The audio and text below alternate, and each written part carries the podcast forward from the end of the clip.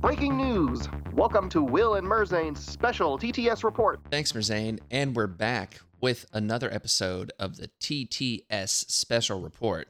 My name is Will, and with me, as always, is none other than the king of real Tennessee, and you could argue with the king of internet Tennessee, too. It's the one and only Merzane. What's up, my guy? Doing good. I just woke up. I'm you get you get tired, Merzane, today. Tired, Merzane? Well, Get sleepy, okay. Merzane. It's okay. We've had tired Merzane before. As long as the information's good, tired Merzane can stay. It's when you start to drop off on the information, when you start telling us bad things, that's when we're going to have to kick you out of here. I mean, the information has always been questionable at best, right? Like- exactly. We we're just we just wing it in this house. This is true. This is true. We're just throwing winging it tokens on everything.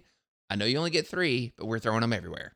That's just how we do. Well, if your opponent doesn't call you out on it, right? Yeah, yeah, that's it. That's it. So That is not that's not true. Don't don't believe that. Don't do that. Right. Yeah. Just like you shouldn't microwave your dice. Like, here's what's going to happen, right? So I ordered one of my own shirts with the microwave on it, and I got the one that says well laid plans under it because I think that's clever as hell. Okay. but I'm going to be wearing that at NashCon. And at some point, I'm going to have an insane roll. And if it's the first game, like first roll of the game, someone's going to look at that shirt and be like, bruh.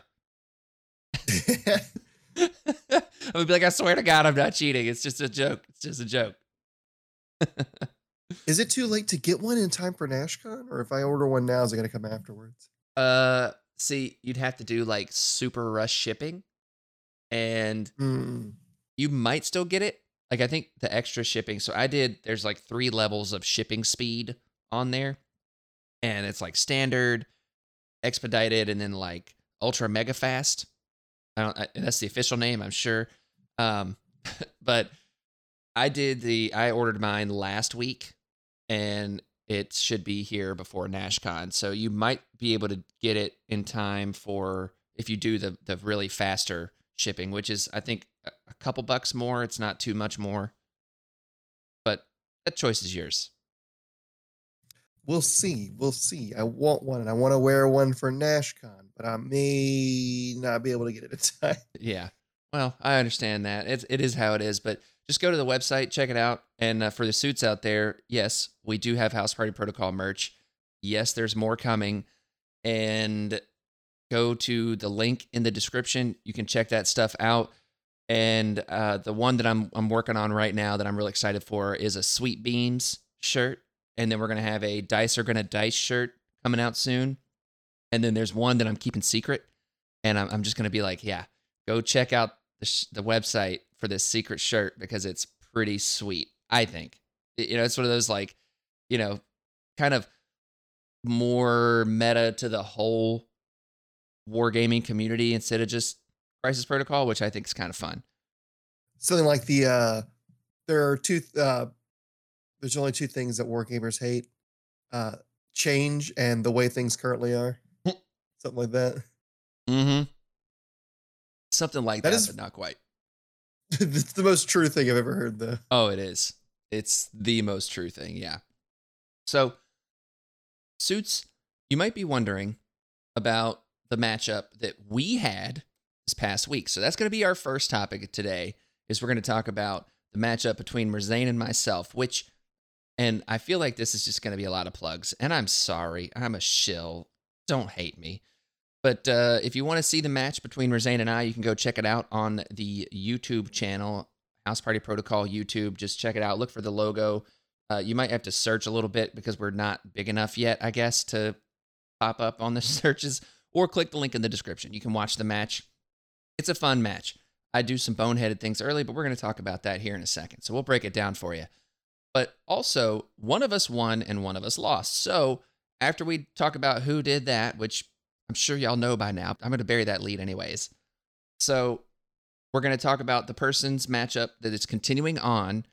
And then we might touch on the matchup for the other person, but mainly we're going to talk about kind of roster construction and some changes because we're both going to NashCon and talk about what we might play when we're there and the changes we might make to our rosters and stuff. Because I don't know about you, Merzane, this season for me has been all about trying to kind of tune in this NashCon roster.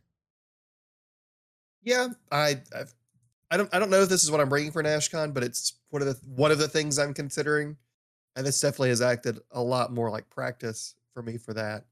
Uh, I have gotten almost no in real life practice games. I know. me too. I had one last night against somebody proxying Malekith, and I lost. I lost. I, I should have been more aggressive on points while my opponent was being more aggressive on me. but uh, you know, you live and learn. You live and you learn. So, Merzane, let's talk about our matchup now. And it was Avengers versus Convocation. We played at 17 threat. What was the crisis? Was it uh, Montesi formula and intrusions? Intrusions. That's right. Yeah. So your favorite. I like intrusions. Like it, you know, it's been out of my list at times, in my list at times. You know, look, I always say don't take the portal, and then I'm breaking my own advice constantly. Like, how many times did I use the portal in that game? Four times, something like that. But it worked out every time. Every time. Every time. I don't think either of us missed it. yeah, it's it's just wild how it works out sometimes. I don't trust it though. It's like because when you really need it, when you really gotta have it, that's when it doesn't work out. But it uh, was a really good game. We played at 17 threat. I had exactly what we talked about on the show. Strange Supreme, Shadowlands Daredevil, Mordo, Wong, and Lizard. So that was my 17. What was yours, Merzane? I brought, um, contrary to what a lot of people would probably think to bring versus a Mystic Attack list, I brought Steve and Sam. Uh, I brought Juggernaut, Toad, and Iron Man to round out my list. And I started the game with Steve's leadership, which is a very important way to phrase that. You sure did because you had uh, a little versatile strategy tactics card action in your back. I, ha- I have had versatile strategy in this list. Uh, I think I had it in Memphis when I played that the Memphis version of this build, and I never used it. And part of it is I'm just not sure where to use that effect. When's a good time to get early use out of Steve and then pivot. Um, and looking at the list I brought and looking at your list and kind of what we were dealing with, I felt like this is probably going to be the best time, especially like, and that's going to be the hard part because I know a little bit like deeper meta call that you play a little bit more aggressive. Yeah. And so characters are likely to daze. And if characters are likely to daze, Sam is likely to get a lot of value.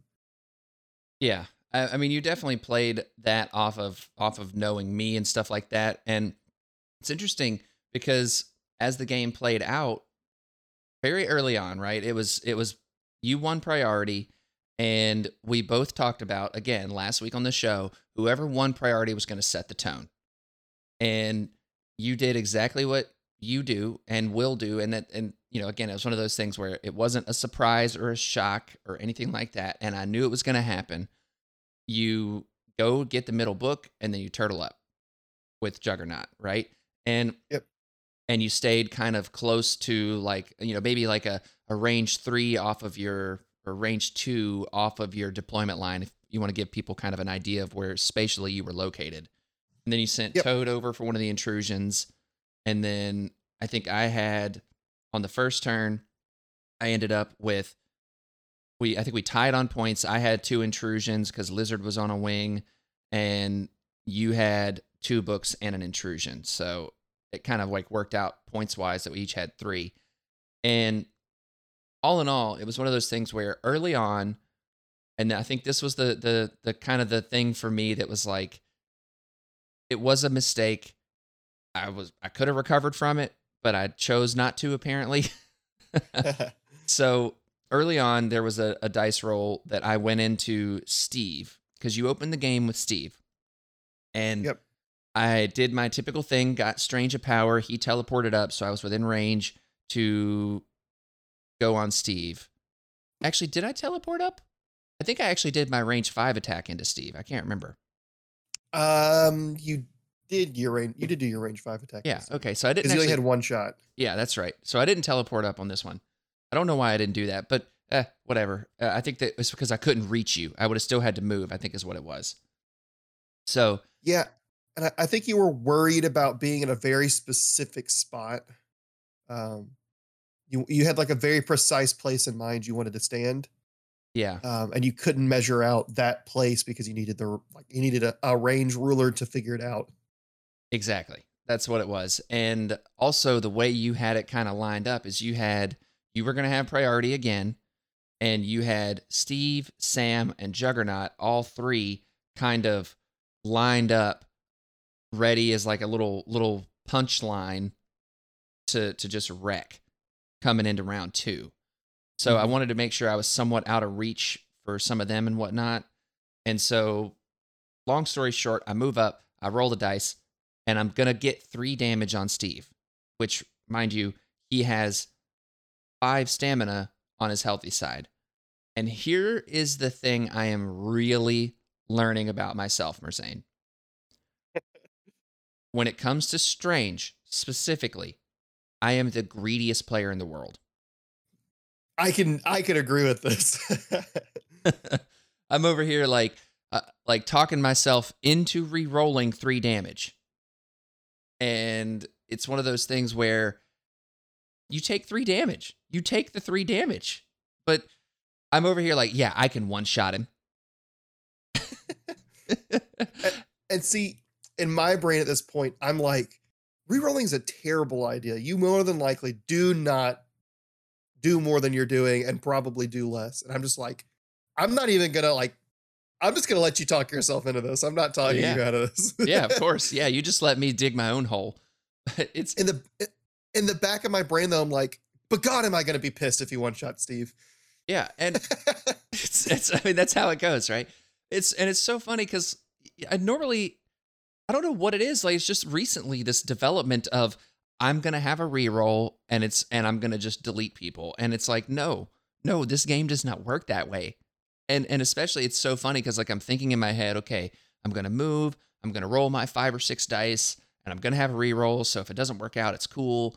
And, and then I get no crits on the initial roll, and I'm like, oh, it's cool. I'll just roll it again. And I and I had like three damage. I'm like, oh, wait a second, it's terrible. Like, stop re-rolling, you know. And it's it's just this this this thing that's just built up in my brain, and and it really kind of hit me in this game with us, and then last night uh, when I played that game in real life. I actually had a Tuesday night off. It was weird, and so I got to play local.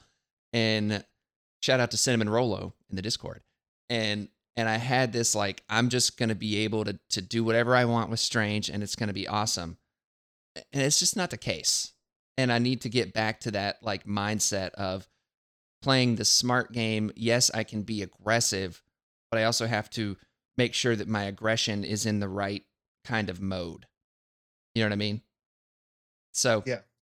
long story short, I re rolled the roll into zero damage. That's right. That's right. That happened. so Steve is, is just sitting there chilling.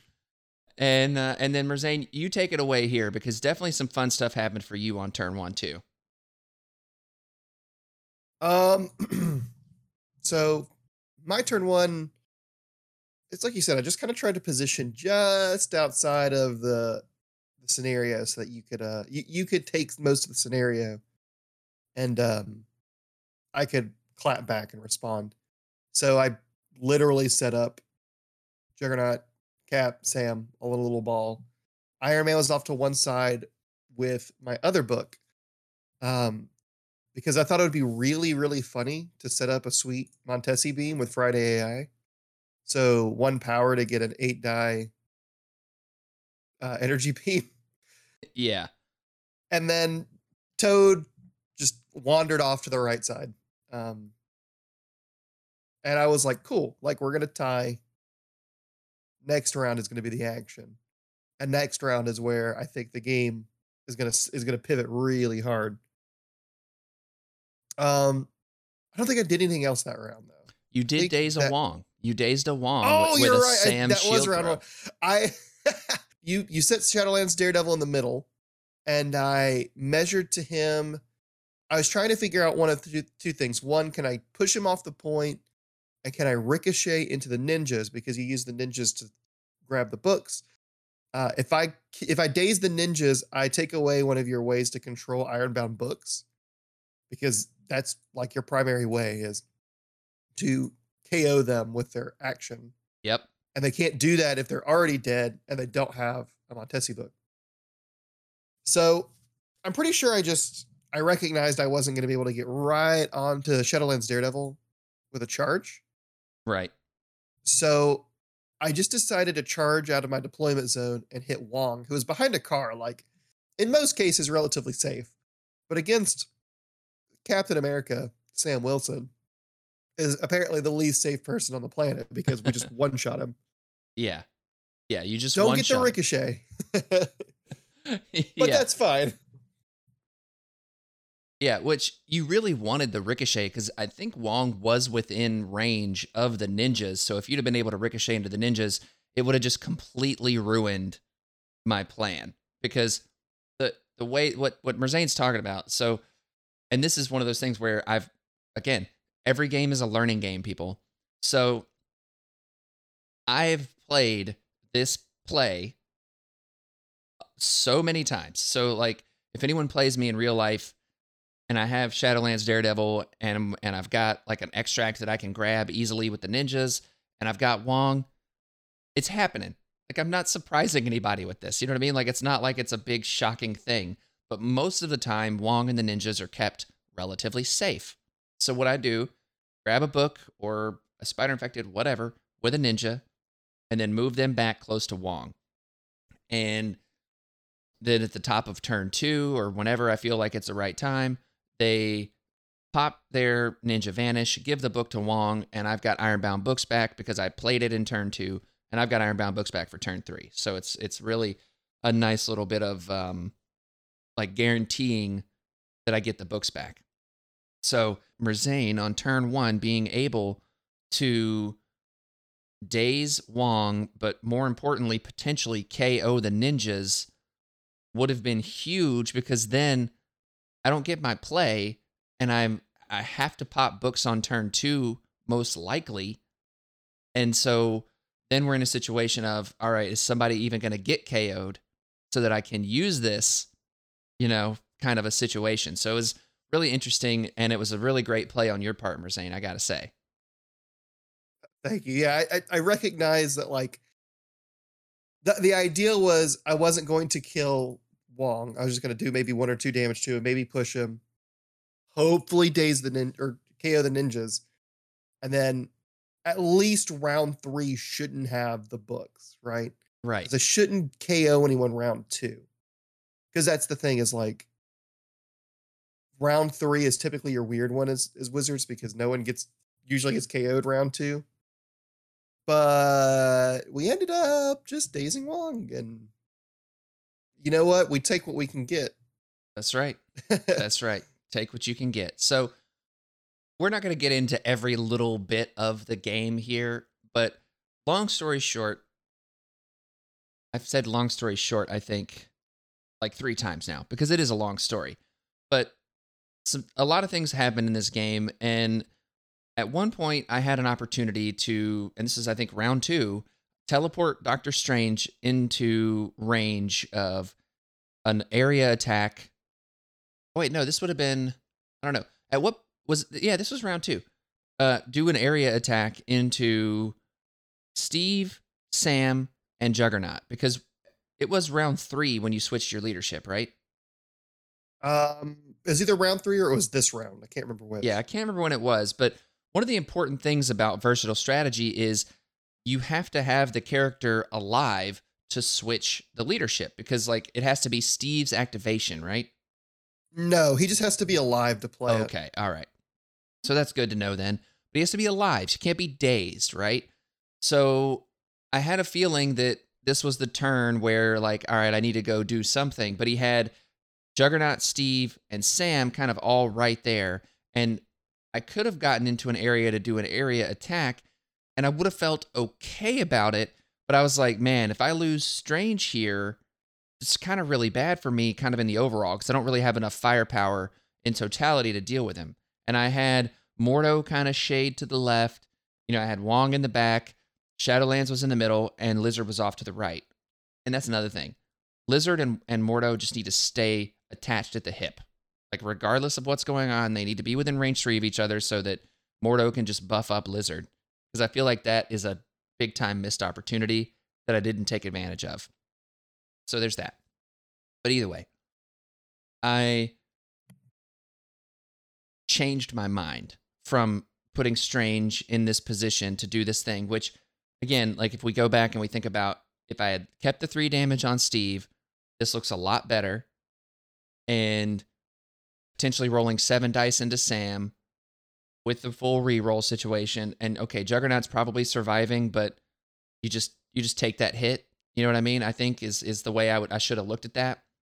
And and we talked about this a little bit on the video afterwards and how pivoting in this moment like I did was definitely not the right play. I think in retrospect. Because what I ended up doing was going towards Iron Man, which we said on the podcast what is the best way to deal with Strange Supreme is throw energy attacks into him because he only has three energy defense.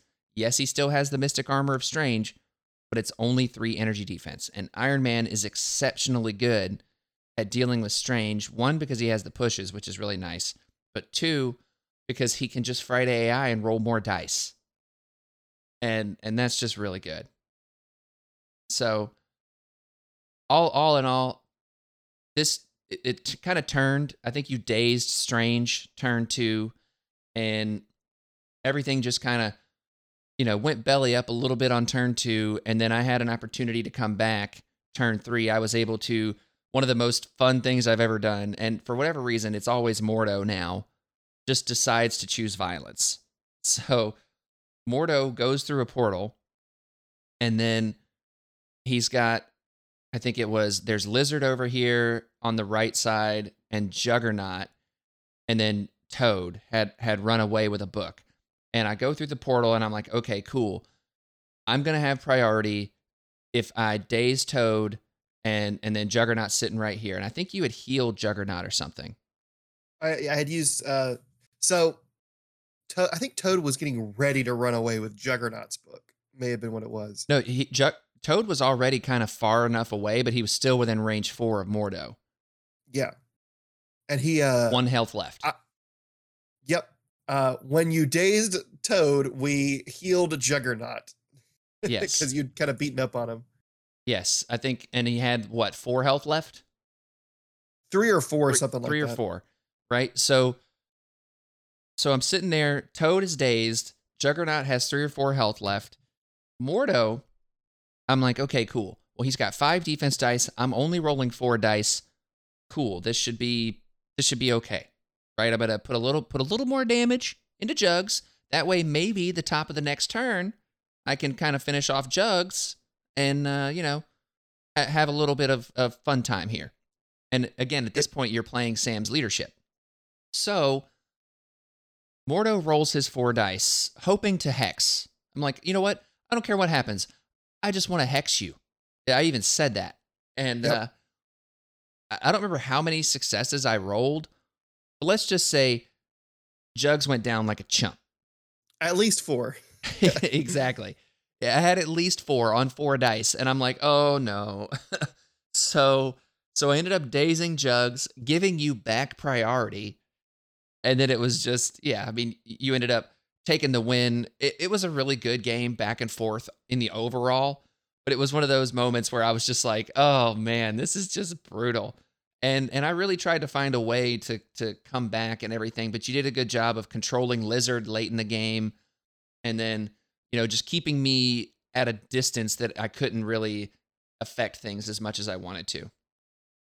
hmm So yeah, I mean it was a great game, and and I, I definitely got a lot out of it from it. And man, Mordo has just been choosing violence lately.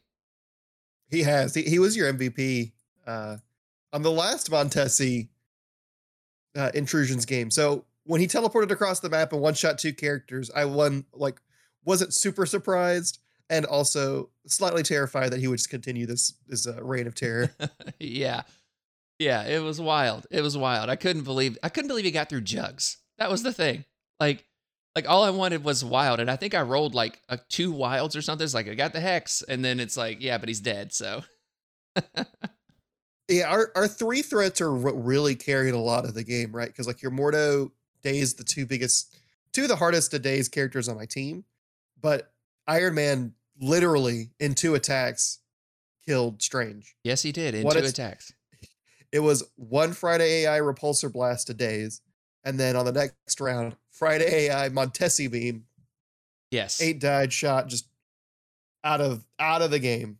Yep. It was funny. It was it was just like boop boop and he's gone. And and then you I remember you you went into Mordo with a Friday AI like regular repulsor blast and you you didn't roll particularly well or no, I think you had four successes on your on your attack roll something like that. And I and I blocked like a madman with Mordo. So he took no damage. it was like what the heck? What the heck? Mordo was definitely the MVP. Just like I think Iron Man was your MVP. Yeah, Iron Man was probably most. I, I think he was my MVP of that game. Uh, being able to trade with a five point model, and then the rest of the team just needs to like average out Yeah. more than enough. Oh yeah, and, and and that's the thing. I just kept chipping away at Iron Man, and it's so funny because I even said it at the end of the game. I'm like, you know, I know what the shtick is with Iron Man. The, the, the shtick is you chip him to death, right? Like that's that's that's what's he, what's good about him. You just chip away at him, and he stays there, and he does stuff. The problem is, I get that little brain of mine saying I can one shot him, and and ultimately that, that's what you need to do into a character like that but it's just really hard to do. Kind of funny. Yep, but that's like I, I had. I was in a position where I had to put Juggernaut into Lizard, and Juggernaut wants to one shot people, and uh, like I think the first attack he did, he did four damage into Lizard, which is fantastic. That's a that is honestly a lot of damage into Lizard in one attack. Yeah. Uh, but it's not nearly enough. And I'm like, yeah, Juggernaut's like probably never going to actually finish off Lizard. Thank goodness for all the throws. yeah, all the throws. He had a book at one point, so he was reading on him and stuff. Yep. Lizard's like, oh god, I'm a lizard. I don't know how to read. no, he's a doctor, Doctor Lizard. Doctor Lizard. So, anyways, yeah, it was a great match, and uh, I don't think there's anything other than I mean, you know, Merzane ended up taking the victory in in what was closer than I thought it would be, but also I knew it was over. Kind of after Strange went down like a chump, and after I made that bad decision with him. But uh, yeah, it was a really good game. It was very fun. And Yeah. it- that that pivot turn you had where you dazed Toad and Juggernaut, that was certainly like an opportunity to come back in the game. Um, I think I said it on the stream on the on the on the video too. Like, I was most likely going to win if you didn't make something happen, and now you made it about like dice. Like now we actually have to roll for it and play the game. Exactly. Uh, I can't ro- I can't run away with it. I was Exactly. I think I was still mostly advantaged like attrition wise, but you had more points than me and I had to come back. Yeah, and, and and it was definitely that's what it was. Is after Strange went down, and, and that's another thing. Like, you know, if you're playing Strange Supreme, especially convocation led Strange Supreme, I can't talk. You really want to just go after him, and it's not always wise to go after him with physical dice, but it's also sometimes not the worst play. Like I, I would highly recommend you don't just in general, especially if the books are up. But if the books aren't up, get him out of there because he he really is a, a pivotal. Maybe this is just me. You know, I can't speak for every convocation player, obviously. Just me and my convocation. He's a pivotal part, and I try to keep him safe most of the time, and it just doesn't always work out that way. So I mean, worst case scenario, every other round, he scalpels somebody. And that either means a double attack from him or sending one of your guys into the Shadow Realm, just yeah, making them leave. And I, that can be game changing. There, there are games that are decided by a single push. Uh, yeah, and being able to uh, to place someone range three can nullify activation sometimes without rolling dice. Yeah. Absolutely. Absolutely. So I've done it before. So Just Yeah. uh yeah, let me tell you, it's uh it can be punishing. So he's uh he's a lot. But Zane, anything else about our game that you want to talk about before we move on to your upcoming matchup?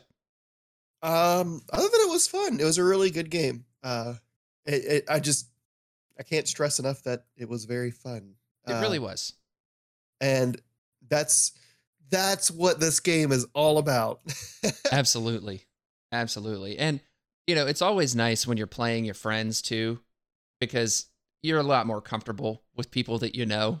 You know what I mean? Mm-hmm. oh yeah, You know. So it's it's just one of those things.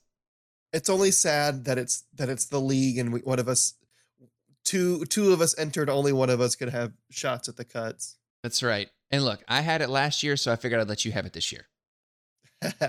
i appreciate it i just had to make it one more round One more. One more. You got this, boo. You got this. So, speaking of this round, why don't we go through your opponent's list here? yeah so for the first time this season which will be weird because i'm sure some people have played this list a whole lot i'm against uh shadowlands daredevil uh the characters they're taking are baron zemo black cat bullseye hood killmonger luke cage malekith mystique shadowlands daredevil and winter soldier.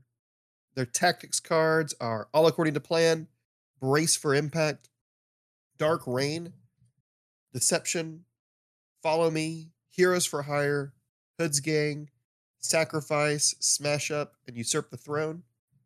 Uh crises are It's just smash, not smash up. what did i say You said smash up. oh smash up Fun game, by the way. I, I, I have not played it but i heard it's great yeah, it's fun. uh, deadly meteors mutate civilians. Intrusions open across city as seals collapse. And mutant madman turns city center into lethal amusement park as it secures. Extracts are fear grips world as worthy terrorized citizens hammers. Uh, the spider infected invade Manhattan and struggle for the cube continues. Okay, so first thing I think we got to talk about here, Merzane, is uh, we have Tiger Daddy. Eye of the tiger. Yep. It's the Eye of the Tiger Daddy, Meowlikith, as he's been affectionately Meowlikith. referred to. That's adorable. Does he need belly rubs? Obviously. I mean, he wouldn't be so angry if he got the belly rubs. That's probably true. Yeah. Yeah. So here's the question. The first thing I got to ask you is this guy likely to play Malekith? I have no idea. I have not played against Malekith yet. Every all of my experience into Malekith is uh um theory at best. right. So I'm not super familiar with what he's probably going to be going for. I, I know it's going to be murder. Like if Malekith hits the table, he's chosen violence. Well, yeah, of Um, course. But It's worth he noting has he has enough Cabal characters to play Malekith's leadership. Yeah, and he's got Dark Rain, so it's a thought in his head at least. Um, so there is a distinct possibility I get the I get the Turbo Kitty, um, and I'm not sure what the plan is in that case. Yeah, I mean, Uh, when I look at his crises, his secure crises tell me Malekith's in play. His extract crises tell me Shadowlands Daredevil is here to stay. yeah, I could see that. Yeah, I'm just this is a weird this is a really weird list. It's probably the first I've played against this season that's like a really pivot heavy list. Um so locking down what I what I want to do ahead of time is going to be weird. I'm going to have to do uh what I normally do and that's just figure it out on the fly. yeah, yeah, it doesn't work out so good for me. But uh, wh- when I'm looking at this and when I'm seeing seeing here and just kind of my general evaluation, all right, if you get deadly meteors or intrusions, he probably wants to bring Malekith because it's a slower game and it's a bit of a fight. And I think if he brings Malekith, you do have the tools, I think, to kind of burn him down slowly. I think.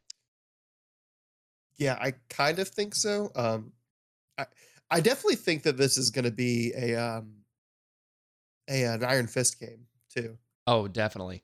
So remind me to, to that when we're talking about some stuff for me later, I have some thoughts too. So yeah, I think Iron Fist is really interesting because being able to potentially activate a Malekith here would be insane. Oh yeah. And then And you he- also have Heroes he for Hire, right? Yeah, Heroes for Hire is the only way he has to stop me from uh putting the Turbo Kitty in a headlock. So I that that's probably something I have to watch out for. Like I Right. can't play into Heroes for Hire because that would be uh, a big waste of eight power and setup. Right. Right. And but what I'm what I'm thinking is though, like you could potentially to in order to get yourself to that power and maybe get Malekith thinking, well, I need to deal with Iron Fist, which you don't necessarily want to put Iron Fist in a bad position, but you have your own heroes for hire. So like, okay, hey Malekith, you're coming into Juggernaut, Steve, Sam, Black Panther, whoever, what, whatever character you bring. Hey, okay, well I'm gonna heroes for hire that, and now you're going into Iron Fist and then you're thrown, right? Because doesn't Heroes for Hire have the throw too? yeah. And it's a May throw as well. So if I don't want to, I don't have to. Right, but then you could potentially take out someone on his team with that throw. Like I think that's just really interesting and spicy. Oh yeah. Well, and it's also not bad into Shadowlands Daredevil, right? Because uh, the having bodyguards is an interesting way to beat rapid fire characters sometimes. So if I bodyguard and they're out of range, especially with like Heroes for Hire, because Heroes for Hire can place Iron Fist. Right. So Iron Fist could like place himself behind a building, out of line of sight, or uh, outside of range, so the follow up attack doesn't happen. And then Heroes for Hire is also really impactful because then it'll throw them, and then they don't get the th- they don't get the uh, the double the second action into Right. whoever they originally shot. And also worth noting, it is a size three throw, so no, you would not be able to throw uh, Malekith. Oh, true, yeah. But I just I, I looked at the card just because I was I thought it might be size restricted. So there you go. And I'm sure someone out there listening immediately as soon as I said yeah, and you could throw, I was like no no, it's only size three. We got it. I mean, I just I just forgot he was size four. Yeah. So but come on, the the Tigran is clearly enormous. It's huge, but So it's adorable. I still think that that's a, a solid solid play though because like if you do get a little damage onto Iron Fist, it's not terrible for you because then you're gaining that power and you're putting the threat of the Iron Fist on the table sooner. Yep. And I think that, that matters. I think that the the the head game of hey, I've got Iron Fist locked and cocked and ready to rock. You Something know? like that. something. there there's some kind of phrase there. But uh I mean I, I think this is a is one where like for you, Merzane, and I want to see what you think about this. Like Sam Wilson might be interesting for you here. I think it's going to depend on scenario. So the Juggernaut Steve play is uh, really good for get, making him come to me, which is what I want. Like Right. again, I don't want to come to him. So there's potential if we get like Cube or Spider infected or something like that. Um, I do versatile strategy again because I don't think St- I think Steve is a fine inclusion with the bodyguard to mess up uh, Malekith or um, Shadowlands Daredevil's plays. So pretty solid. Juggernaut's pretty solid, I think. Um, I think I want to get him away from Malekith. yeah. But then I think it's it'll also be really good to have Sam for the late game, and that also lets me have some range and some power to beat up on his lesser characters. So like seven points of Malekith is a lot of investment for one character, Yeah. and that seven points ha- only has two actions every round, and they they can they can be very potent actions. But if I can start limiting his action economy on the rest of the game by dazing or KOing characters, uh, Malekith probably doesn't just solo the game unless he gets like all of the cubes on him and then he's just dying. Right. And so I think that there is an argument to be made that depending on the matchup or the, the crisis setup and the point cost, I can just ignore Malekith for the most part. Just kind of tank him, take it on the chin when I have to, and just go beat the crap out of all of his other dudes. So I definitely think that that's an option for you. I will say again, obviously, crisis situation is paramount here, and it's really hard though to avoid Malekith with his mobility, his his charging, you know, ferocity or whatever it's called. And it's really hard to get out of range of that. But if you can limit that to be like, okay, well, he's gonna have to move and then ferocity, then then you're in business. And I think that like a character like Juggernaut, you don't want to give Malekith an opportunity to throw Juggernaut with that ferocity and to just go into Juggernaut in general. You don't necessarily want to give him an opportunity to, but Juggernaut having a "Do you know who I am?" opportunity, I think, is really strong. And yeah. when we look at the cards that our opponent has, he doesn't have an Indomitable. So wherever Malekith goes on this throw, he's going there. You know what I mean? Yep. And then if he does daze Juggernaut, well, then you've got a medium throw on your injured side. So mm-hmm. I don't. Yeah, I th- I kind of think that's interesting. I think Juggernaut's interesting here. Is Juggernaut This is his is his backside throw size four or size uh, three? It's remember. size three. So that's unfortunate. Read your cards, people. Reading the card explains Look, the card. I'd never had Juggernaut on his injured side, so there you go. I don't need to worry about it. Don't even. It, it's not often he gets there, but when he does, you realize maybe he's just better on the backside. Yeah, yeah. So we're spending a lot of time talking about Malekith because I feel like that that that's just an interesting thing here. But when I look at this and I see, okay, he's got Mystique also with Deception, and I think that if he brings the Malekith, and then he's going to have something like Mystique, Bullseye, Hood maybe, or Killmonger, depending on values and stuff like that. Maybe Baron Zemo, stuff like that. And I think that all of those are, are characters you can somewhat deal with. But if he gets the deception off into you in a after you've like like if you win priority and you do the juggy shuffle and you go and you grab the thing and move back and then he's able to deception you up and then Malekith just like moves ferocity throws juggernaut back into your line of stuff like I think that could be kind of brutal. Yeah, this is more likely for that reason going to be a brace game. Um, yeah. It and honestly, like that would be an ideal usage of deception for me. Uh, deception gets more and more scary the later the game goes. Like it's terrifying to think that he'll pull someone forward and then assassinate them. Yeah. But if he does that at first and fails, that's great because now um, I no longer have to position for it. I don't have to no longer have to worry about it or think about it. Um, and so I can just kind of do my thing. Um, and Mystique is also talking about taking Juggernaut. She's also an interesting um, kind of counter to Juggernaut, like a lot of people don't think about, because she's got the uh, shapeshifter. He yep. can't use his uh, nice punch to uh, negate damage, and like chipping him is one way that you kill him because he'll typically roll pretty well, and then he'll block a shot and then boom, you, you take one damage or no damage. But Mystique's right. like, cool, I'm gonna rapid fire you, which is ideal, and then you're not gonna be able to do anything about it. Mm-hmm. So, if especially in Shadowlands Daredevil, she's one I have to watch out for. Um, I can't let her get close to Juggernaut because she might just uh, kill him. Yeah. Strangely enough. Yeah. No, that could be really interesting. Let me ask you this. Let me ask you this. Uh, so I think this is one where it's a priority sets the tone again situation. And yeah. when I look at this, I feel like if your opponent wins priority, you you probably see Shadowlands again based on crisis selection, but I think Shadowlands is probably like his priority pick. And then if he loses priority, I could see him bringing Malekith because then he knows he's got to come to you. Yeah, that could be true. Is that? I mean, yeah that that actually makes a lot of sense.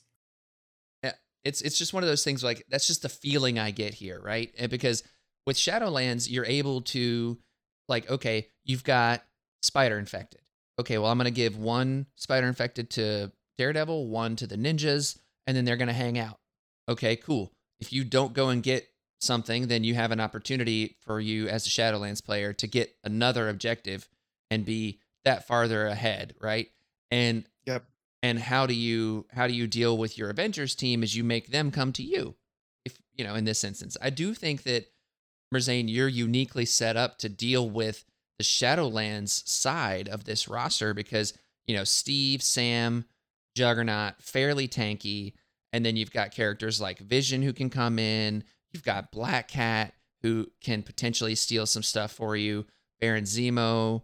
You know, I feel like, and then shoot Iron Man. Iron Man, I think, is so good in this matchup, regardless of who you see. Right.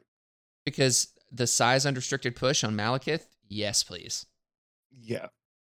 I, I think a lot of my characters feel good. Like Black Cat might see an appearance because of the stagger, being able to yeah uh, throw staggers at him. Uh, Zemo's pretty good for the not only the re rolls but being able to like charge the the weaker characters, like I mentioned. You know, yeah. Um, there's a lot of ways that I can pivot this. Um, so I'm just gonna have to really look at like our turn zero and really make a decision about do I want to try to manage Malekith, which will probably be a point cost decision and like priority and terrain and stuff. Okay, let's let's talk about this. So threat values, you've got his secures are 17, 19, 18. Extracts are 18, 17, 17. Yours are 19, 18, 18 for secures, and then 18, 17, 17 for extracts. So 17 is really in play here. Yes. What do you see him doing at 17? Like let's let's play this out. So hmm. and, and let's take it from, take it from both angles. Let's take it from both angles. So if he goes Shadowlands, what do you think his 17 looks like? So if we have 17, that means what's a good crisis scenario for that though? Well, so then it would be spider infected, cubes, or Montesi. It'd be it'd yeah. be one of those three, and then meteors, intrusions, or mutant madman or spider portals. Like the only possible one that's different. I mean, shoot, even if you have 17, it could be deadly meteors. But I, I could see something like mutant madman and spider infected very easily because you, you each have that in your list. So I probably want more mobile team. So I may not do the turtle up strategy. I may do stuff like Zemo and uh, Black Cat to run around the board and harass the crap out of people. Yeah. Um, it, it's just going to depend. It's such a hard decision. I'm thinking of like so many variables, right? Like, uh, spread scenarios. I want to spread, so I want to harass little guys, and he probably doesn't bring Malekith. Uh, I feel like on turtled up stuff is when I have to worry about him. So I probably want to spread it, right? Because I probably don't yeah. want to see Malekith if I can help it. Yeah.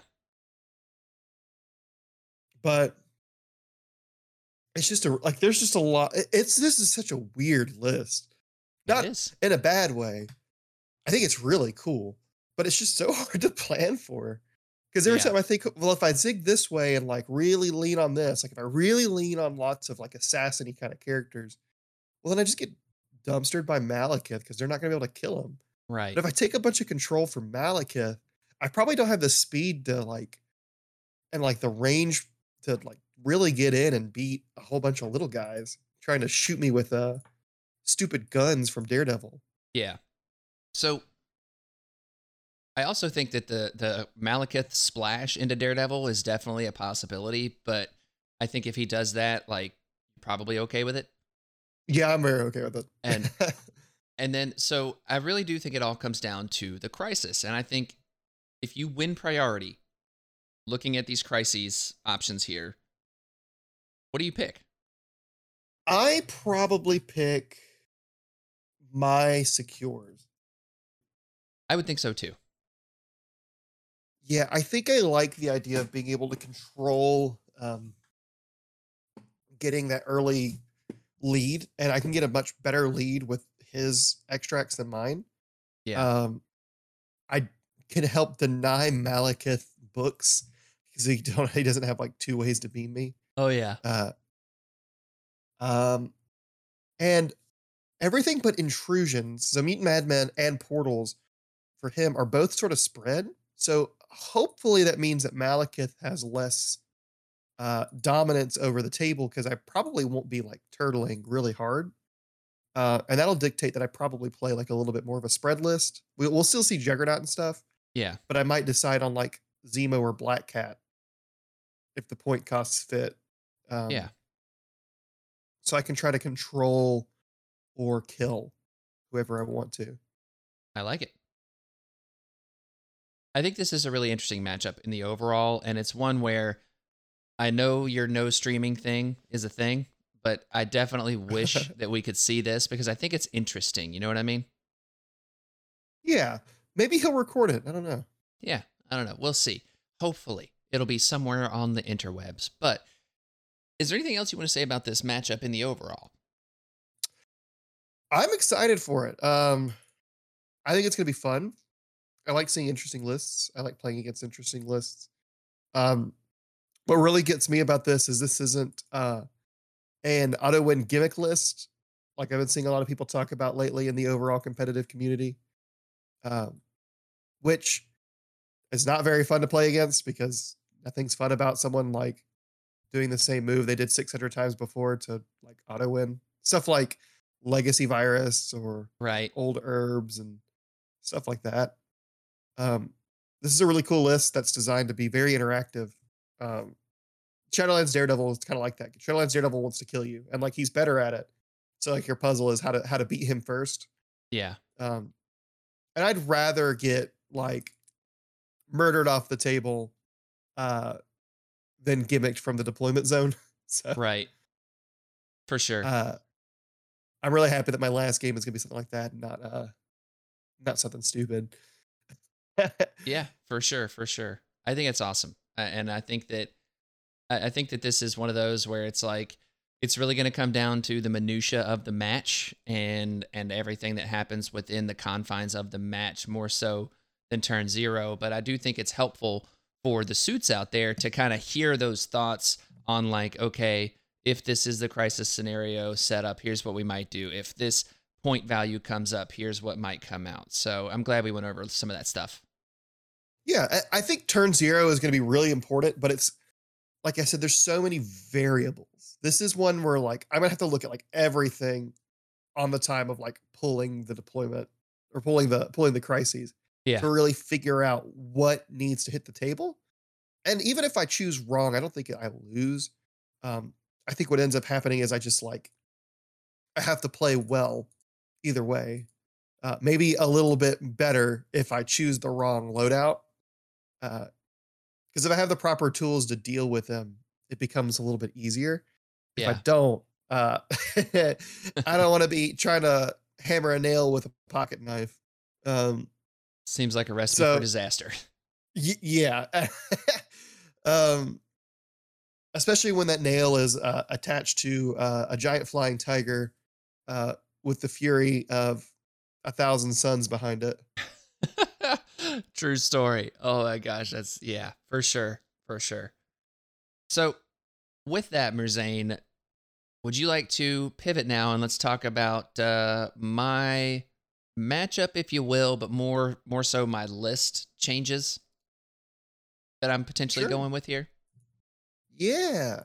Okay, so first things first, I do want to give a shout out to my opponent. It's Brad. He is a suit. Thank you, Brad, for joining us and all that fun stuff. So I'm really excited to to play another friend. Met this guy in real life. Awesome dude. So I'm stoked. One thing though, so looking at his list, which we had talked about ahead of time, like, are we gonna full on play our lists or are we to change things up? And I was like, well, look, I'm trying to prepare for NashCon, so I wouldn't mind a couple little changes. I'm not to make too much, but you know, do whatever you want. It's going to be fun no matter what. So, just in terms of what he was playing, he's been playing Avengers. He had Black Panther, Captain America Sam Wilson, Captain America Steve Rogers, and yes, he has versatile strategy. Captain Marvel, Hulk, Iron Man, Luke Cage, Ms. Marvel, Scarlet Witch, Toad. Tactics were Avengers Assemble, Brace for Impact, Heroes for Hire, Mission Objective, No More Mutants, Patch Up, Ricochet Blast, Smash, The Whims of Chaos, and yes, Versatile Strategy. Secures were Deadly Meteors, Mutant Madman, Spider Peep, Portals, then Spider Infected, Cubes, and Montesi. So I don't expect to see all of that be the same, but I don't imagine that he's going to pivot too hard. So kind of keeping in mind that he's probably going to play some form of Avengers, maybe have a versatile strategy plan. Keep that in mind. Yeah. And then my list now, though. So the biggest thing I've been talking about throughout this season, what is that, Merzane?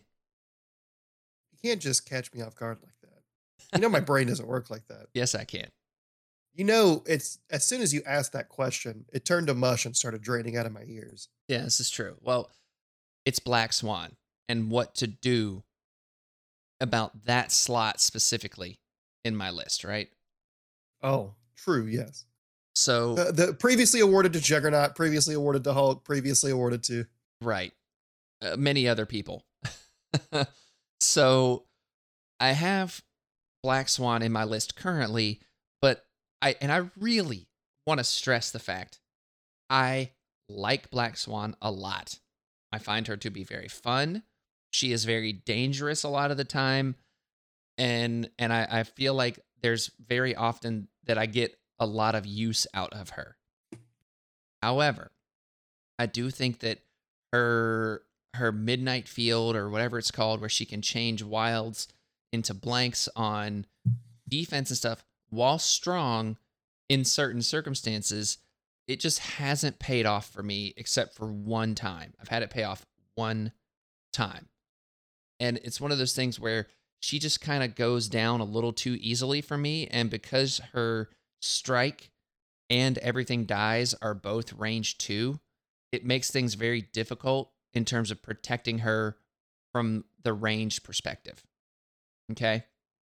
So I'm thinking one of the things that it would help me, I still like the idea of a five threat character in this slot because at 18 or 19, I can put this five threat character in and feel pretty good about it. Right. And I've still got Juggernaut, still got Lizard. So my list right now that I'm potentially going to run this week Ancient One, Mordo, Strange Supreme, Doctor Voodoo, Wong, Shadowland Daredevil, Magik, Juggernaut, Lizard, and then here's the change Ghost Rider. So, Ghost Rider is an interesting one. yeah, I, I thought so too. And I feel like the reason why Ghost Rider is interesting is it gives me an opportunity to have my opponent potentially focus on Ghost Rider while the rest of the team does things. If he doesn't focus on Ghost Rider, Ghost Rider should be able to get places, be mobile enough, and do the things he needs to do to to be good, right? And like potentially hexing people, range three energy chains of damnation, you know, maybe get a strong penance stare out of somebody, his mobility with hell on wheels. I kind of really like all this stuff. And then- yeah, I. A funny thing is, like, out of most splash characters you bring, he's one of the few that can actually use your uh your leadership's uh reroll. Oh yeah, you using the reroll, but also using the placement. Okay, you you did one damage to Ghost Rider. Well, now he's going to place within range one and maybe be out of range. Ooh, also playing a Poldock. Oh yeah, I mean, playing a Poldock with a penance stare would be so nasty. Yeah, I like the the Ghost Rider. It, it's it's a different one because most people bring like a heavy physical attacker or defender, but you have Juggernaut to fill that role if you need it. right. So he's like a weird, interesting tech piece uh, that's going to ask some really hard questions. Right. And and that's the thing. And I would also be bringing his um, deal with the devil card because nine times out of 10, de- again, threat value and everything dependent, I'm going to have a Wong. And most of the time, Wong's okay, like pretty healthy for most of the game. So, well, I guess what? Now Wong has just become another Ghost Rider. yep. And the question I have for you, Merzane, is what tactics card do I drop for deal with the devil? Is it Orb of Agamotto? Because I think it's Orb of Agamotto. Ooh, I don't know about that. Orb of Agamotto is really good. Yeah, but I never Uh. use it. Here's here's the thing. So the reason why I say that, right? My standard loadout of cards, and in this one, he has a Hulk, potentially. You know, he has a Luke Cage, he has Ms. Marvel, he has Scarlet Witch who has a throw, right? He's got all these people that can throw things. So my standard loadout isn't going to change really. It's going to be Ironbound Books, Brace for Impact, Indomitable. Those three, bop, bop, bop. And then we've got playing a pole Poldock at number four. So that fifth card is dependent on the crisis. I like the idea of Eyes on the Prize if I get the right crisis set up. I like the idea of Escort to Safety if I lose priority and I want to have, you know, people stay safe. And then obviously Bar with no doors, but I'm not counting that. I always get that. So like that that fifth slot is the tech slot. And Orb of Agamotto just never sees the table for me, not because it's not a good card. It is a good card. But it just never sees the table for me because I don't feel like I've got the right opportunity to use it. I'm generally at this point only bringing three convocation actually affiliated characters in Supreme, Mordo, and Wong. Maybe I'm overthinking it. Maybe. Um, was escort in your four that you typically bring? Because I don't think it was. It's not. It's only there in certain matchups. Because escort to safety might be an interesting one that you don't really need. Um, but I don't know. Like, I I I, I see what you're saying with you don't have because I was thinking the same thing before you said it was you really don't have enough characters like orbit. Like, you typically only have three, Yeah. so it's not a whole lot of people. And typically, the three you bring are like not going to have enough power to do it. Exactly, because I'm burning through it. So maybe it, it just hurts to not have that extra little bit of pushing power for the late game if you need it. Right. Uh, but if you've been doing fine without it, then I, I'd say you know Ghost Rider has some pushing power for the late game if he's still alive. Exactly. you should be. well, yeah, and if I have deal with the devil, then it's like, okay, well, he definitely should be alive. So, eh, one way or another, right? oh yeah. So, with all this, I don't think I changed my crisis setup. I don't think I changed anything like that.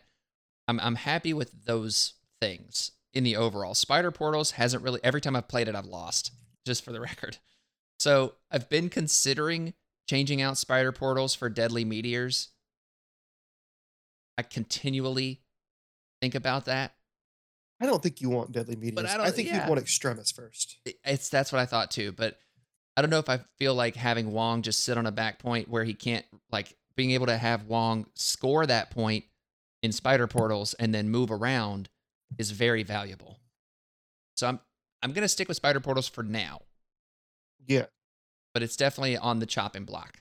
All right, so all this to say, that's that's my kind of potential like that's my simple change. That's my like we're not gonna blow it up change. Do you have any thoughts on on any of this? Like this, just the Ghost Rider deal with the devil thing.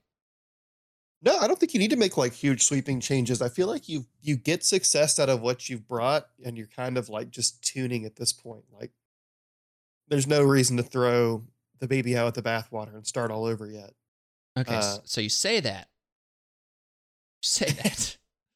but I definitely made a list that I'm it's it's maybe there's a little bathwater. Hopefully the baby's still there though. And uh-huh. and I want to go over it because I feel like that this is one of those like when you're tournament prepping or when you're kind of doing your list and like I'll explain some of these choices as I go through it because it's all kind of built around some of the lessons learned through this season and since I've been playing this convocation so much, okay? So just bear with me. We've got Ancient One, Baron Mordo, Strange Supreme, Dr. Voodoo, Wong, Nick Fury, Juggernaut, Ghost Rider, Lizard, Strap In, OG Strange. hmm Okay. So that if you're for those of you keeping track at home, that's one, two, three, four, five threat characters. I know. I, I know it's stupid, but A lot of big boys. th- there's there's a reason. So tactics cards, ironbound books, plane of Poldock, bar with no doors, do you know who I am, brace and indomitable, deal with the devil, eye in the sky, escort to safety, eyes on the prize. The tactics cards are definitely there's room for change. And then my crises are the same as they were before. Demons, intrusions, portals, spider portals, and then hammers, spider infected Montesi. So, let's start by discussing the Nick Fury change from Shadowlands because what did we talk about in our match just a few minutes ago? If you disrupt, if you disrupt my pass off, if you're able to do that, and, and yeah, that's you, and not everyone's going to have the tools to do that. But the fact that it's even possible to disrupt my handoff is huge. And then in my previous matchup with Tilapia, so I could I felt like I couldn't move my ninjas up to get the objective because if I did, they would just die and then I wouldn't have books back for for my next turn, right? And one of the things I've been noticing is I've played a lot of Shadowlands.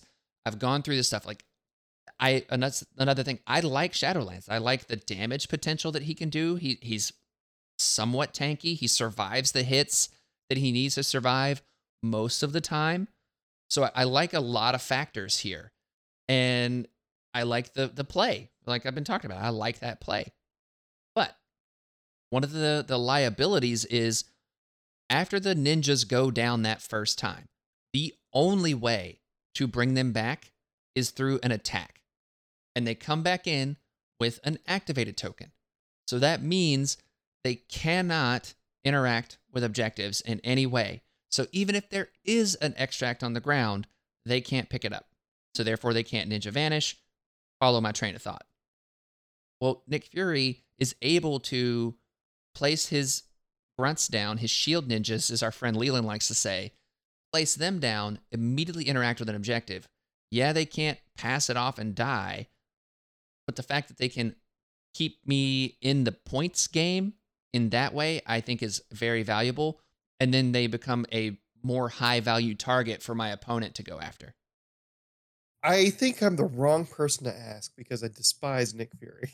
Look, I, I hate the fact that I'm including grunts in my list because I I just don't like grunts. It, it's it's just a, it's not for me in terms of like what I want this game to be. However, in terms of what I'm playing, it's very useful. I don't know. I think that um like with the ninjas, like I talked about in our matchup, like round three is awkward for you always because people don't typically die round two and then they die round three uh, because you don't have books and then you get book, books for round four and then sometimes it's too late. I think that like you only need to do the ninjas once. That's all you need them for. And Shadowlands, I think, does more for you than Nick.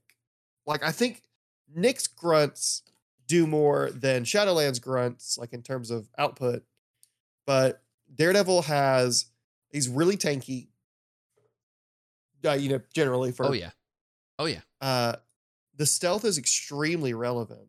Oh, yeah. Um, especially with your placement, being able to like stealth the second shot um, he's really mobile, which is something that like you kind of lack sometimes. Is a lot of mobility.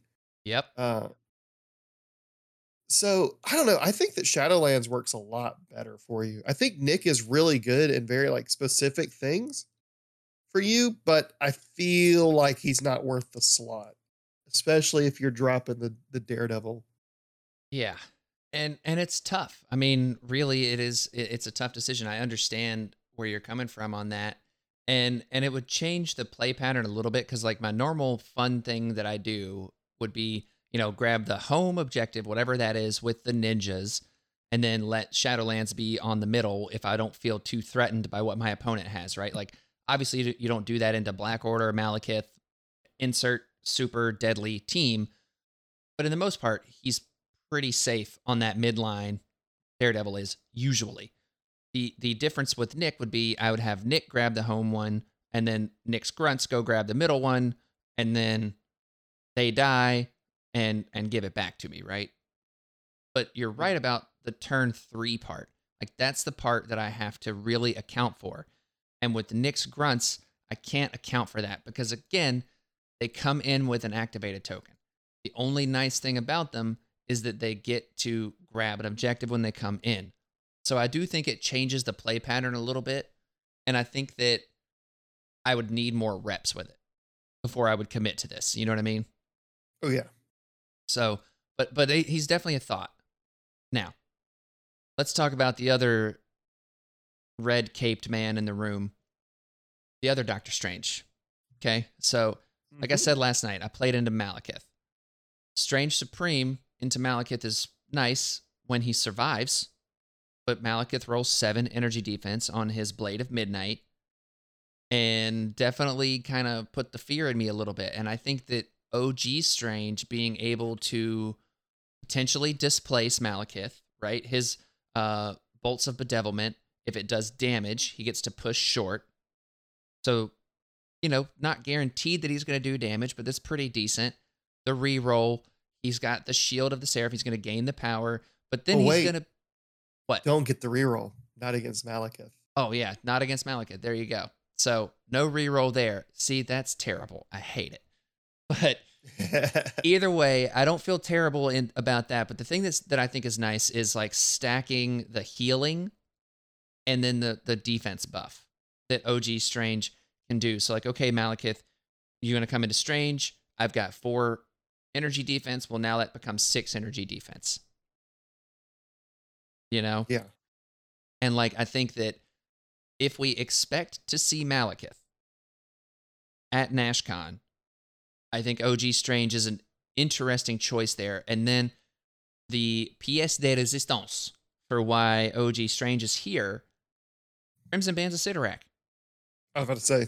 I mean, that is straight up anti Malekith tech. And I should be able to do it. You know what I mean?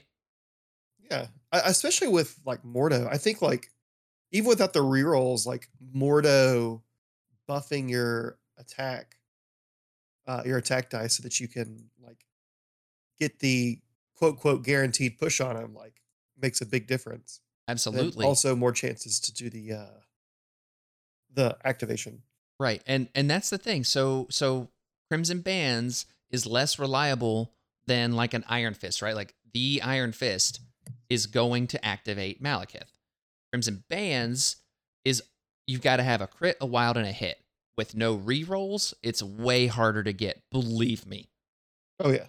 But it's still valuable because it applies the stagger condition. And for four power, I don't think that's a bad thing. Stagger for four power at range three is pretty good. Right. And then again, you brought Mordo into the equation. Mordo buffs that up, make it eight dice. I kind of think that's interesting. Yeah, I think that's a I think that's a a good plan. So Um, I next- think that uh I think that like having the the control option too in some matchups, not just the Malekith matchup, is a nice little flex that you can bring. absolutely. Now, granted, I've been playing so much Supreme lately. I don't really know all of the matchups I would drop OG into right now as a convocation player. You know what I mean? But uh, I definitely Yeah. think there's some play there in general. It's just finding those matchups. But here's the question then, Merzane. So like I, I'm really kind of liking the idea of OG Strange. On my previous list, so the one we talked about a few minutes ago, does this does is there room for OG Strange here? Um, I think OG Strange has to take the spot of Ghost Rider. I agree. Because what did what did what did you take out for Doctor Strange? So Magik, Oh well, I don't know. Like, hmm. Let me think about this for a second. So if you take out Magik, that make, gives you room for having orb back, and I think that OG Strange is one of the characters that really likes orb. yes, I agree. Um. So if we drop, because you have Eye in the Sky, Well, so this is this is on like I- don't think I'm gonna do the crazy blow up, which would be Nick Fury for Shadowlands. I think I'm still taking Shadowlands to NashCon. Well, what I was going to um say was, I think that if you just go with the Shadowlands and drop Eye in the Sky and get Orb back, I think that feels really good. Because like, Magik is great, but I feel like you haven't used her a lot lately, I haven't. and I feel like I feel like a lot of her matchups are also helped by Strange Primary. Um, like you're kind of tent pulling your control a little bit, but I, th- I think what you would have to do is use uh Voodoo more, and I think Voodoo with um with OG Strange feels a little better because he can buff Voodoo and then also heal him when he's hurt. Right. Right. And, and that's kind of what a thought process is there too. I think OG Strange helps kind of in the overall. Now, dropping Magik definitely takes down some of my punch a little bit in certain matchups, but like, you know, Magik's here for like the wide scenarios, right? Like spider portals, mutant madman, infinity formula, her mobility is really nice in those situations. But I'm still, like you said, not using her very often. And when we look at like threat values and stuff like that, like that's that I think really needs to be the core of this discussion is threat value. Because if I have four, five threat characters in a list, I am pigeonholed into certain threat values. Right? Uh, maybe So let's I don't know. let's see. Let's take Magik out and put OG Strange in her slot in my regular list, and let's go through and and see what my threat values look like. So let's start with 14. So you can run Ancient One Mordo, Voodoo for 11, and then Lizard. Interesting. So Or, not, not uh, one of the strangest. So no strange there. If you drop Lizard and Ancient One, you can pick up a strange and pick up Wong. Yeah, which I still don't think is particularly strong on short, on sword, but You could drop. Yeah, that seems because like Voodoo helps. You don't necessarily have to have five wide on sword. I think that's a weird thing that people always assume. I agree. Voodoo kind of makes it a 4v4 anyway. Yeah, Uh, Ancient One has a lot of really weird push shenanigans that you can help with. Uh, she just, and you don't care that they have lower defenses because sword doesn't matter. right, exactly. Um, we said Mordo, yeah, Mordo and Lizard. Like everyone's got really good roles to play. Like you, that's some very potent characters. Uh, all in one. Like Mordo is the only supporty kind of character, but he can get the he can get down if he needs to. Yeah, he can't. Oh, your juggernaut can attest. So, okay, that sounds fine at 14. 15, we can we can Uh, get a little spicy, right? But Ancient One becomes one of the Supremes or Juggernaut or Ghost Rider. you can't do Juggernaut if you have Lizard Oh, because you can't have. the- you have to have. You have to make affiliation. So so Uh, here's so that's that's the thing with this five threat thing is if I take out Magik, it means Lizard is on the board. A lot more often, yeah. Yeah. Or you bring if you want to bring another Flash, you had to bring Wong in more often. Right, which is what I'm already doing. I'm already bringing Wong 90% of the time as it is because currently I'm playing this like 10 threat of Strange Supreme Mordo Wong. Like start with 10 and then season to taste. Because you could do like you could do that with Juggernaut at 15, and that feels pretty decent. Yeah, I Um, don't hate that on Gamma either. You could do Ancient One, Voodoo, Wong, Juggernaut, That'd be fun. or those three, and then one of uh, one of the doctors. Yeah. Okay. Uh, 16. yeah.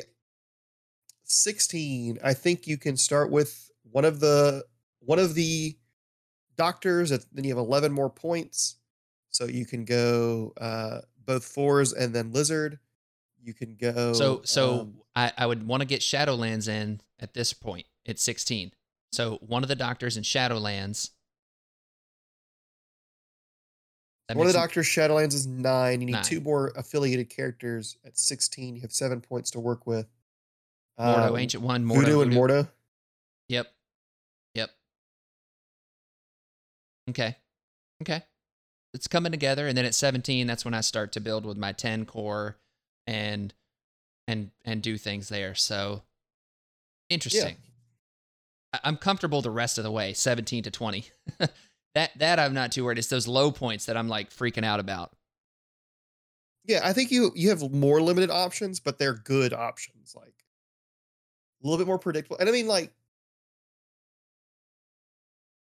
eh, worst comes to worst, you could take out Ghost Rider again and add back in Magik.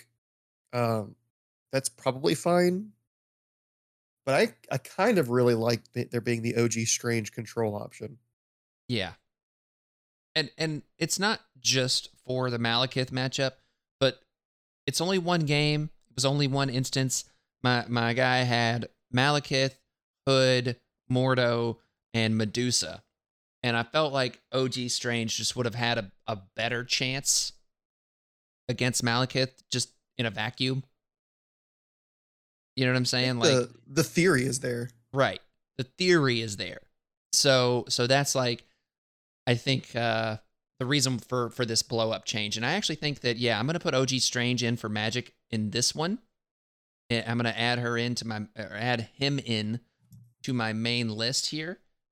And uh and yeah, I think uh I think that's solid. Now, what do I I put in for uh Journey Through Limbo? Is that where Orb. Orb comes back? Yeah. I think think that right. OG Strange really likes Orb because he doesn't want to move around a lot. Yep.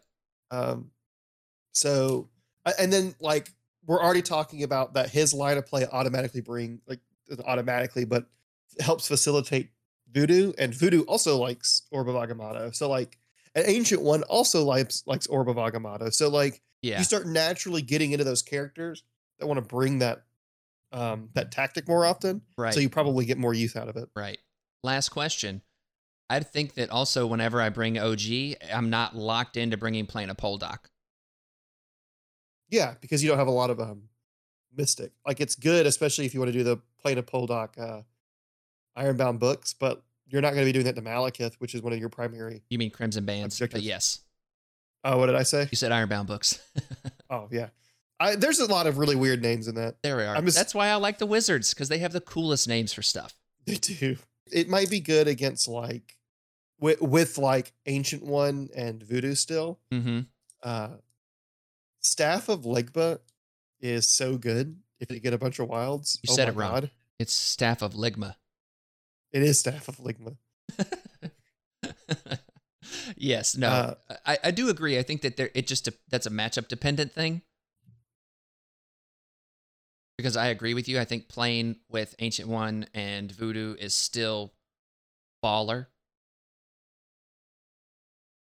So Yeah. yeah, yeah, I think I think this is interesting, and I think this is what I'm gonna gonna run this week and next week.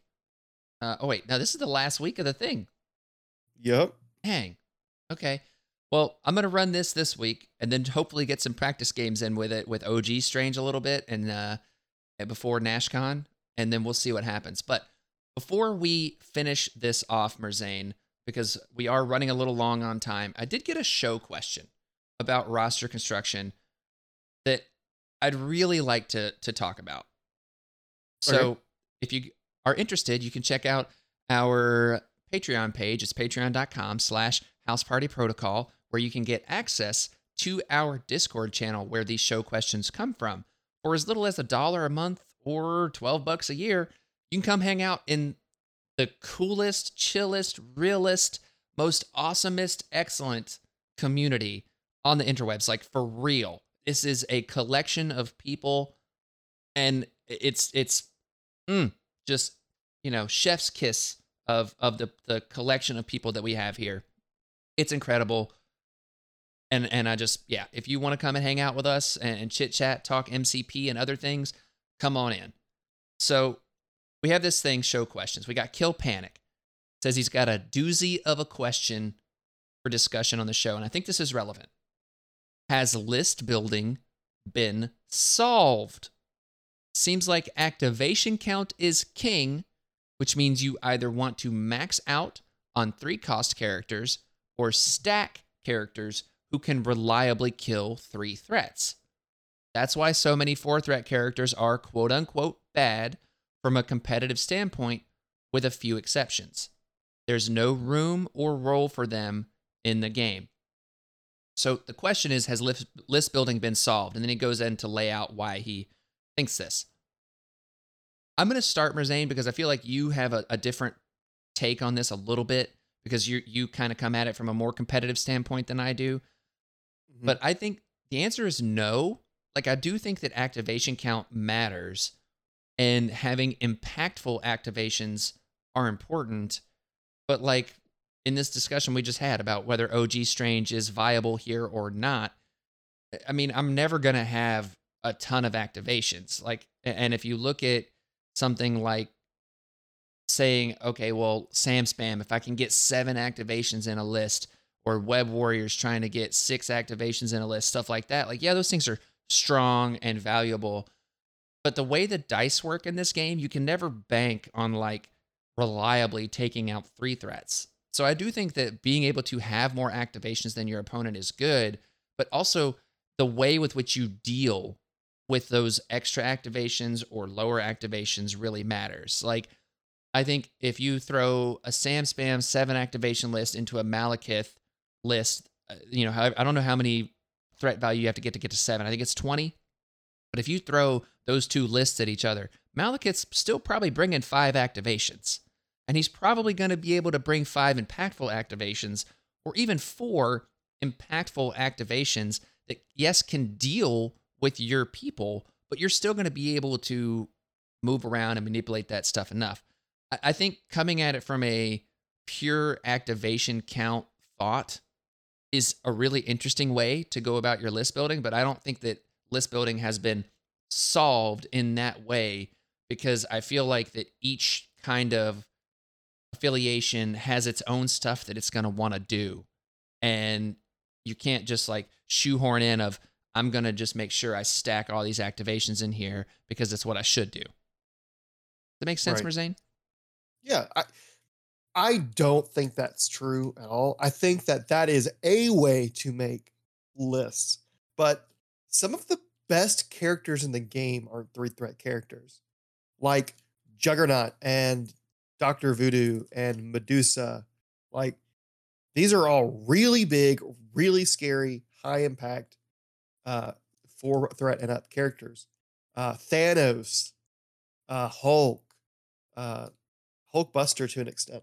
Like, yeah, it's not about bringing a bunch of activations or characters to kill three threats.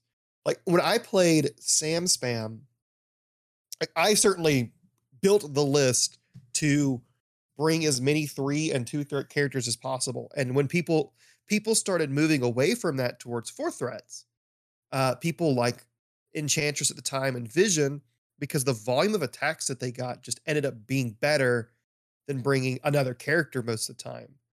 Um, so, which again, more great four threats. Um, and then you, I, I realized while playing that list, you, especially now that we don't have all you've got. I think if all you've got was around, we'd have we'd have something to talk sure, about there. Sure, yeah. Uh, because you can make a three threat all of a sudden get the output of something that was way beyond its its actual threat cost. But nowadays, like there's a lot of times you look at your three threats and then you look at the juggernaut on the en- enemy side of the table and you're like, how am I ever going to kill that?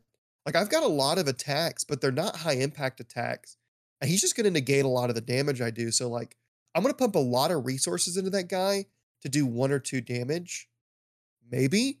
And yeah. he's just going to probably, he has the dice odds to one shot you. And then he has the dice odds to push you off uh, of points so you don't get the points for it. And the trade off may be only one less activation than you. And if he's able to start controlling the board and start dazing characters elsewhere with his three threats and stuff, which I know mentioning characters that can kill three threats, but that's not his goal. Right. Um, then you start having a bad time because your characters aren't designed or, or capable of killing some of these higher threats. And then look at people like Hulk. Hulk is Hulk and Thanos are like the two best characters in the game at Gamma at 15 points. Like the lower threat you go, some of these high point characters matter a lot more because you have even less tools to deal with them. Yep. And these high control characters like Thanos and Hulk have a lot of tools to control you, and you have far fewer characters to deal with it. So their control is much more impactful. Um, so no, I, I don't agree at all that like activation count is the king.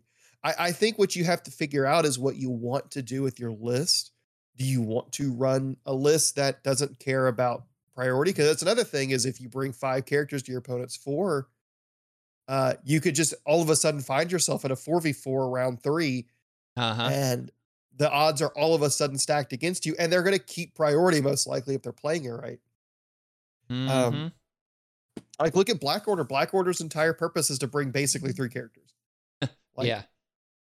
Um it it just it what what what you have to do is figure out what you want your list to do if you're bringing like attrition you probably want to bring like lower uh well depending on the kind of attrition if you want to do like you can do wide and take a lot of characters, but then you Yeah. you can lose out to like really big hitters, like one shotting all your characters.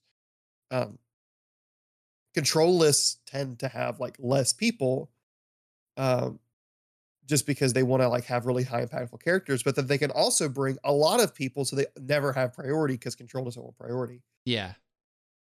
So, like the this the game is very diverse in terms of what you're going to see most of the time in most lists. Um, I think that there are there are solved lists for certain things like legacy virus and like herbs. Like you're playing this strategy with these characters. Here's what you bring for those weird extracts. And I think that's a problem with those extracts. And that we've already had it d- dealt with with most of Right. them Right. we're de- we're waiting for the deal with uh, legacy virus. Uh, but no, I, I don't think that list building is like overall in this game solved. I think Yeah. that there's a lot of room for weird innovation. I mean, we I just gushed on about how I have absolutely no idea what my opponent in this this part of the league is going to do. Like he could run tall or wide, and it makes a really big problem for me figuring out what he's going to do because if I guess wrong, I might bring tools tech for the wrong thing, and that uh-huh. would be bad. Uh-huh. I'm I'm with you. I'm with you. So cool. I'm I'm glad that I'm glad we answered this question. Because I think that uh there's a lot going on. You know what I mean? With that. Oh yeah, I, So I felt uniquely satisfied answering that because I I subscribe to the more activations is king uh, for a time. I still think it's really good. Um, back when I played Sam Spam, it was really good, but that was a completely different landscape. Right, I think the game has changed a lot. exactly. I, I think I think you can get that kind of stuff with like Shadowlands Daredevil. Yeah. I think he I think he subscribes to that a little bit. Um, Yeah. but the whole game doesn't. I, I think that they, they've done such a good job of every affiliation wanting to do a different thing, um, or wanting to do very similar things but going about it in different ways. oh But, yeah. Like trying to generalize what the game is about as a whole is very hard.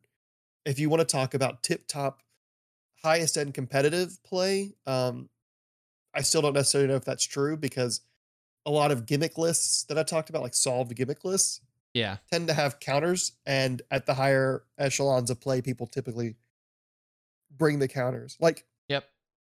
um, what was it? Um, the Asgardian thing, uh, that ever with the citizens. What do the people call that? Uh, Oh, Dash Guard. Dash guard, yeah. yeah, Dash Guard is crazy, and no one wants to play against it. Uh, but like in the higher tiers of competitive play, everyone either brought Dash Guard to counter Dash Guard or brought a counter to counter Dash Guard so that it became a game. The only time it was like a problem was when you played against the uninitiated. Uh, yeah. or if you got really lucky. Um, so like if you got caught without a counter in a high tier game, you just lost. But most of the people making it to the high tier games brought a counter, and they weren't typically great, which is the reason Dash Guard had to go. Uh, but it was more of a problem if like you brought it to your local game store and this guy's like, "Hey, this is my tenth game ever," and you're like, "Well, cool. Well, here's like what the current competitive players are playing. It's called Dash Guard, and have fun Yeah, Uh, exactly. not playing the game." Right. So I'm glad. Yeah, and you're exactly right. So you know, just to bring it all back to the to the main thing. Yeah, list building to me not solved. Seems like to you not solved. Lots of stuff that we can uh, we can still explore here, and I think that there's a lot of room left in Marvel Crisis Protocol. So, anyways, Merzane, we've run long, but I really wanted to get that question in because I feel like it was a good discussion point to have. So, with that, where can people find you? uh, in your Discord and lots of Discords and on the Gamers Guild podcast. Yes, we actually just did an episode where we interviewed Nagoldar and Thoris from the Rules Forum, and we discussed uh, Rules Forum stuff and like how to make a how to make a question and a little bit about like how questions are answered and why it matters.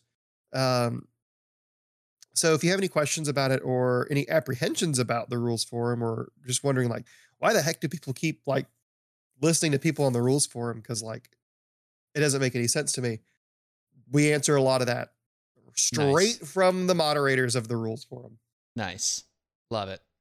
So make sure to go check that out, Suits. And also make sure to check out our current giveaway. You can go to the pinned post on our Facebook page for all the details there. Make sure to leave a comment, like the page, all that fun stuff. You know, help us grow a little bit. And also, if you go to the House Party Protocol YouTube channel, which is in the description here, and you subscribe, snap a picture, send me a screenshot to to the Facebook is the best way, or on Discord if you're a part of our Discord community, you can send it there. Uh, with your subscription, you will get an extra bonus entry to the giveaway. And Merzane, we've got to come up with a bonus word for today's episode. What are you thinking? Turbo Kitty. Turbo Kitty it is. Turbo Kitty. That's two Malekith references for bonus entries. I'm here for it. So Turbo I mean, Kitty. he's half the game. He should be like half the entries, right? That's right. That's right. So make sure to check that out. We're giving away a Malekith and a uh, Winter Guard Crimson Dynamo Dark Star box. So make sure to check that out. Also, subscribe to on your podcast platform of choice. If you're able to leave reviews, please do that. It helps us grow and get noticed by other people looking for Marvel Crisis Protocol content out there. And uh, yeah, send us emails, housepartyprotocolpod at gmail.com. And again, check out the Patreon if you're interested, patreon.com slash housepartyprotocol. And lastly, check out the merch. There's a few things on the shop right now with more to come. So uh, make sure you check that out and uh, let us know if there's anything that you'd like to see, if anything that we can be doing better. All that stuff is greatly appreciated. And with that, party on, Zane, Party on, Will. and power down suits. And this concludes the special report. Tune in next week for more.